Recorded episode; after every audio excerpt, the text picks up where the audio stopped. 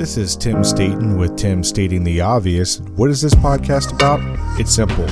You are entitled to great leadership everywhere you go, whether it's to church, whether it's to work, whether it's at your house, you are entitled to great leadership. And so, in this podcast, we take leadership principles and theories and turn them into everyday, relatable, and usable advice. Welcome back to Tim Stating the Obvious, and I hope you like the new intro to the show as we're always seeking ways to improve. Comment and let me know what you think. In this episode, we're going to talk about toxic leadership what it is, what it's not, and lastly, how to deal with a boss that is toxic.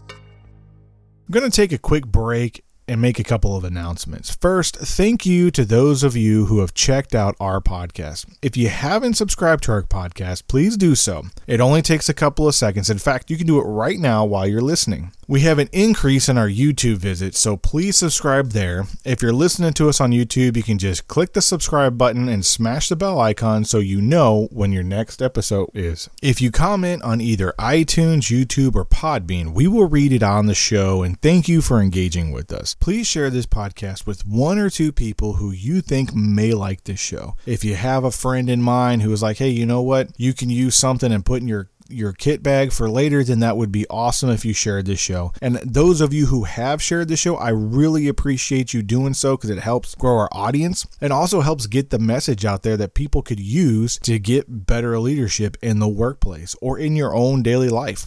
So, thank you for sharing, and thank you for those of you leaders who do what you do every single day. It's hard, it's an unappreciated job, but without you doing the hard work and the hard calls and making the tough decisions, things in your organization wouldn't get done. So, thank you for doing what you do.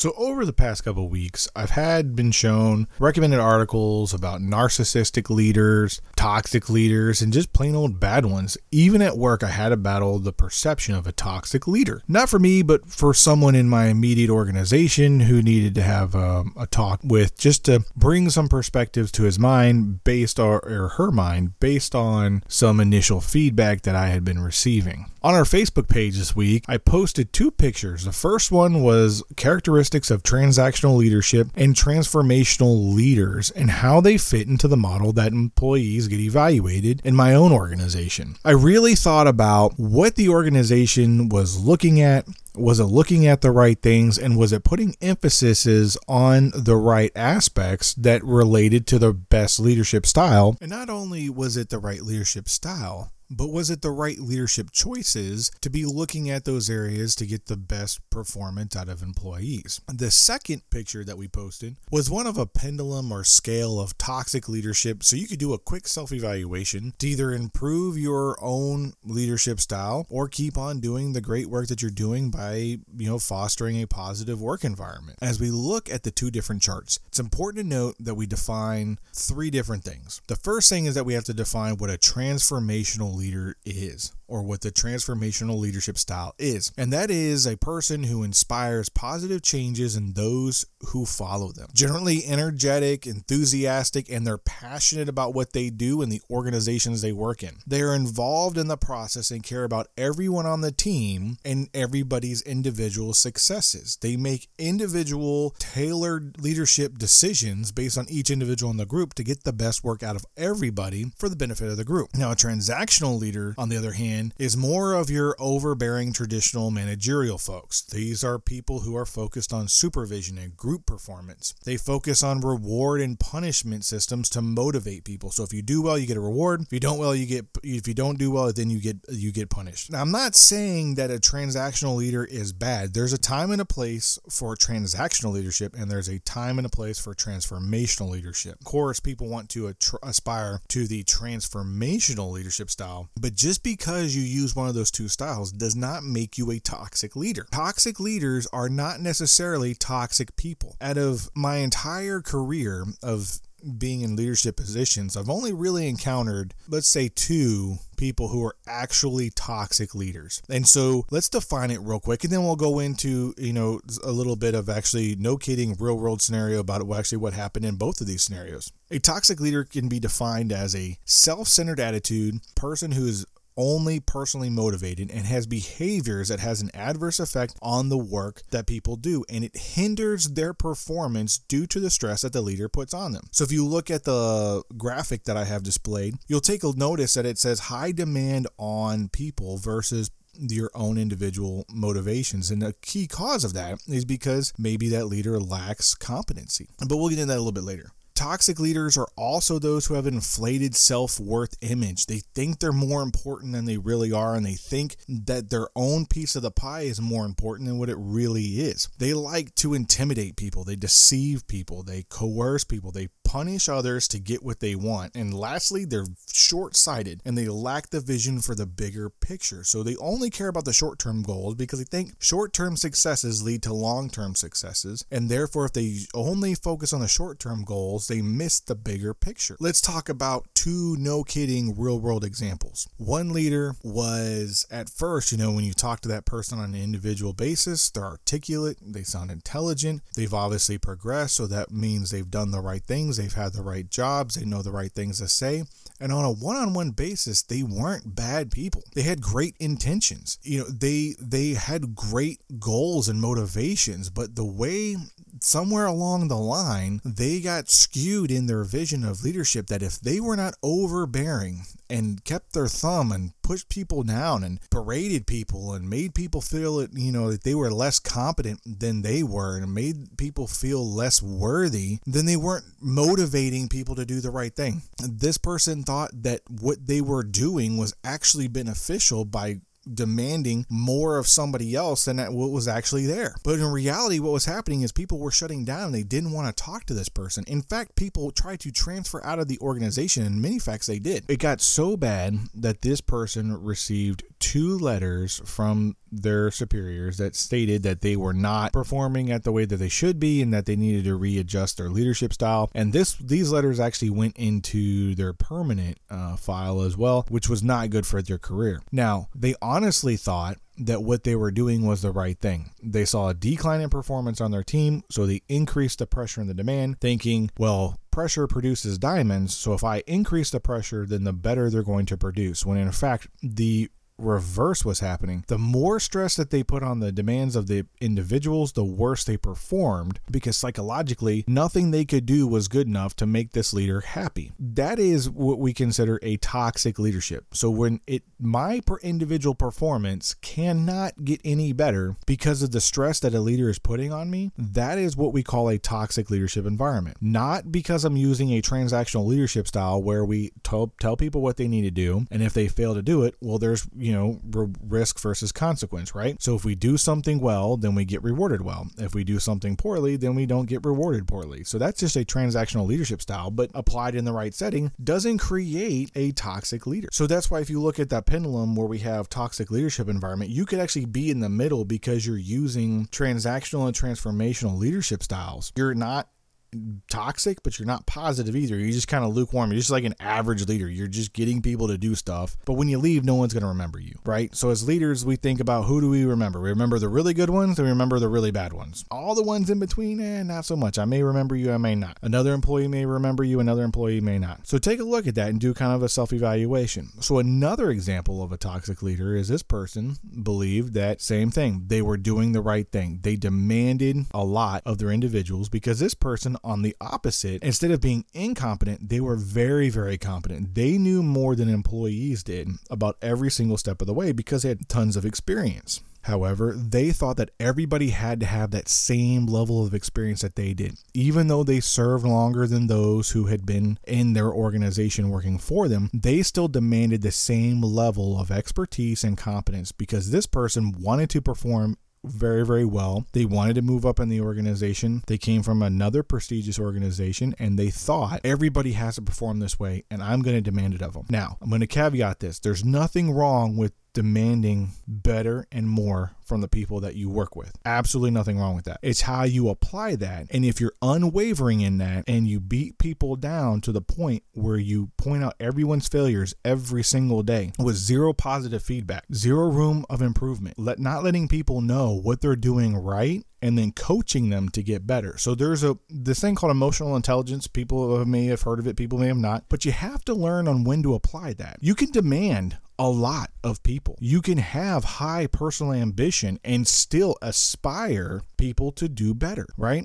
So every day that I show up to work, I aspire to inspire people to want to work better because they want to work better, because they want to do good. So in this instance, people showed up to work and they didn't want to do better because nothing that they did could get any better, just like the previous one. And uh, for a lot of you, you might be, eh, this is my work environment. Well, if this is your work environment, there's a couple things that you can do to make it better. One, you can talk to the leader one on one. Let them know that what is happening in the workplace is not working for you because nine times out of 10, that leader may lack self awareness and they don't realize that what they are doing is actually hindering the performance of the team and the performance of the individuals. And until someone brings that to their attention, they're going to continue to operate the way they've been operating. They're going to continue to do what they've been doing because they think that's what's making them successful when the flip side is actually happening. So, one, if you want to change and improve your environment that you're in, talk to the leader and let them know what's not working for you. Now, I'm not saying you have to be so blunt about it. Say, hey, your leadership style is horrible or your leadership style sucks. What I'm saying is approach it talk to the person on the side, not in front of everybody, and let them know that you would like to get some more positive feedback because even though you are trying and you may be falling short on their expectations, you want to get there, but the way that the interaction is between the two of you isn't working, and that your performance is actually getting worse because of the way you're being treated. If you leave it at that and have a conversation, two things will happen. If he's a good leader or she's a good leader, she's going to take it and she's going to do some self self reflection. All good leaders self reflect all the time. They're continuously trying to improve and get better. So if they're a good leader, they're going to listen. They're going to evaluate the situation. They're going to think about what they could have done better and they could accommodate your needs because transformational leaders make individual concessions for individual people to get them to perform better. Doesn't mean my demands or my expectations of you have changed. What changes is the way I go about getting that person to do those things. The second thing you can do is you can actually uh, talk to that person's boss, right? So if you talk to that person, nothing's happening, you can talk to that person's boss, and then you can say, Hey, I'm not trying to complain about this person too much, but the environment I'm in doesn't work for me a lot of people will not do this because they're afraid of political ramifications. They're afraid of, you know, backlash in the office and they're afraid of what their immediate boss is going to do. But if you stay silent, you're going to suffer in silence. No one is going to make a change or try to help you if you don't advocate for yourself. This is in everything that we do in life. If you don't like something, you have to do something to change it oftentimes people don't know that they're doing something wrong. Now, I think what I'm hearing right now, everyone going, what are you talking about? How do they not know that they're doing something wrong? Put yourself in their position. How many times do you do something with good intentions, the right mindset to do something positive, and what you're thinking and that you're doing is the right thing, but in reality, it turns out to be just the opposite. Now, that's just you. Apply this on the flip side. That person may have one, two, or nine, or 10 people who directly reports to that person they know how. Maybe they lack education. Maybe they lack experience. Maybe they lack, they lack emotional intelligence in the in the way to branch out. Maybe they just lack the ability to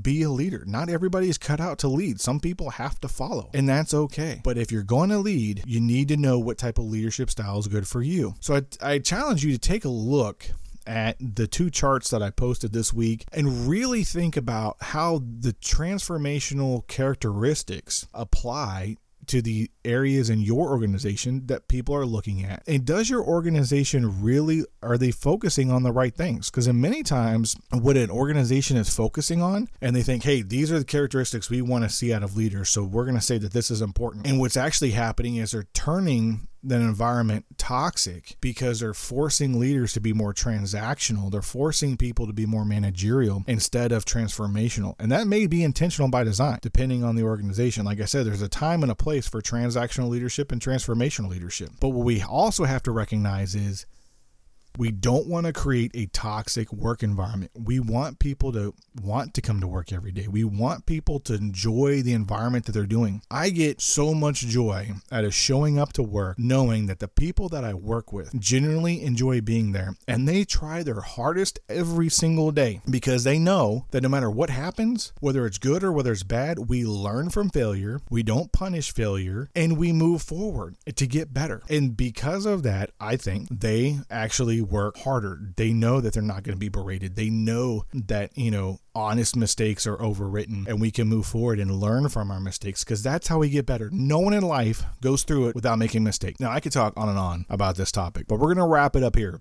for two reasons. One, I don't want to focus on just the negative aspects. Two, we need to do some self reflection, one as leaders, to make sure that is the work environment that we are conveying at work and trying to get towards, are we going about it the right way? And then also, if you work for someone who's like a toxic leader, you need to realize they're not doing it intentionally and they may not be aware of it. They may have learned from previous experiences that shape their behaviors that think that that behavior is okay and that that's what makes them successful. Because people have personal ambition and that's okay to have personal ambition, but it's not okay to have personal ambition at the cost of everybody else.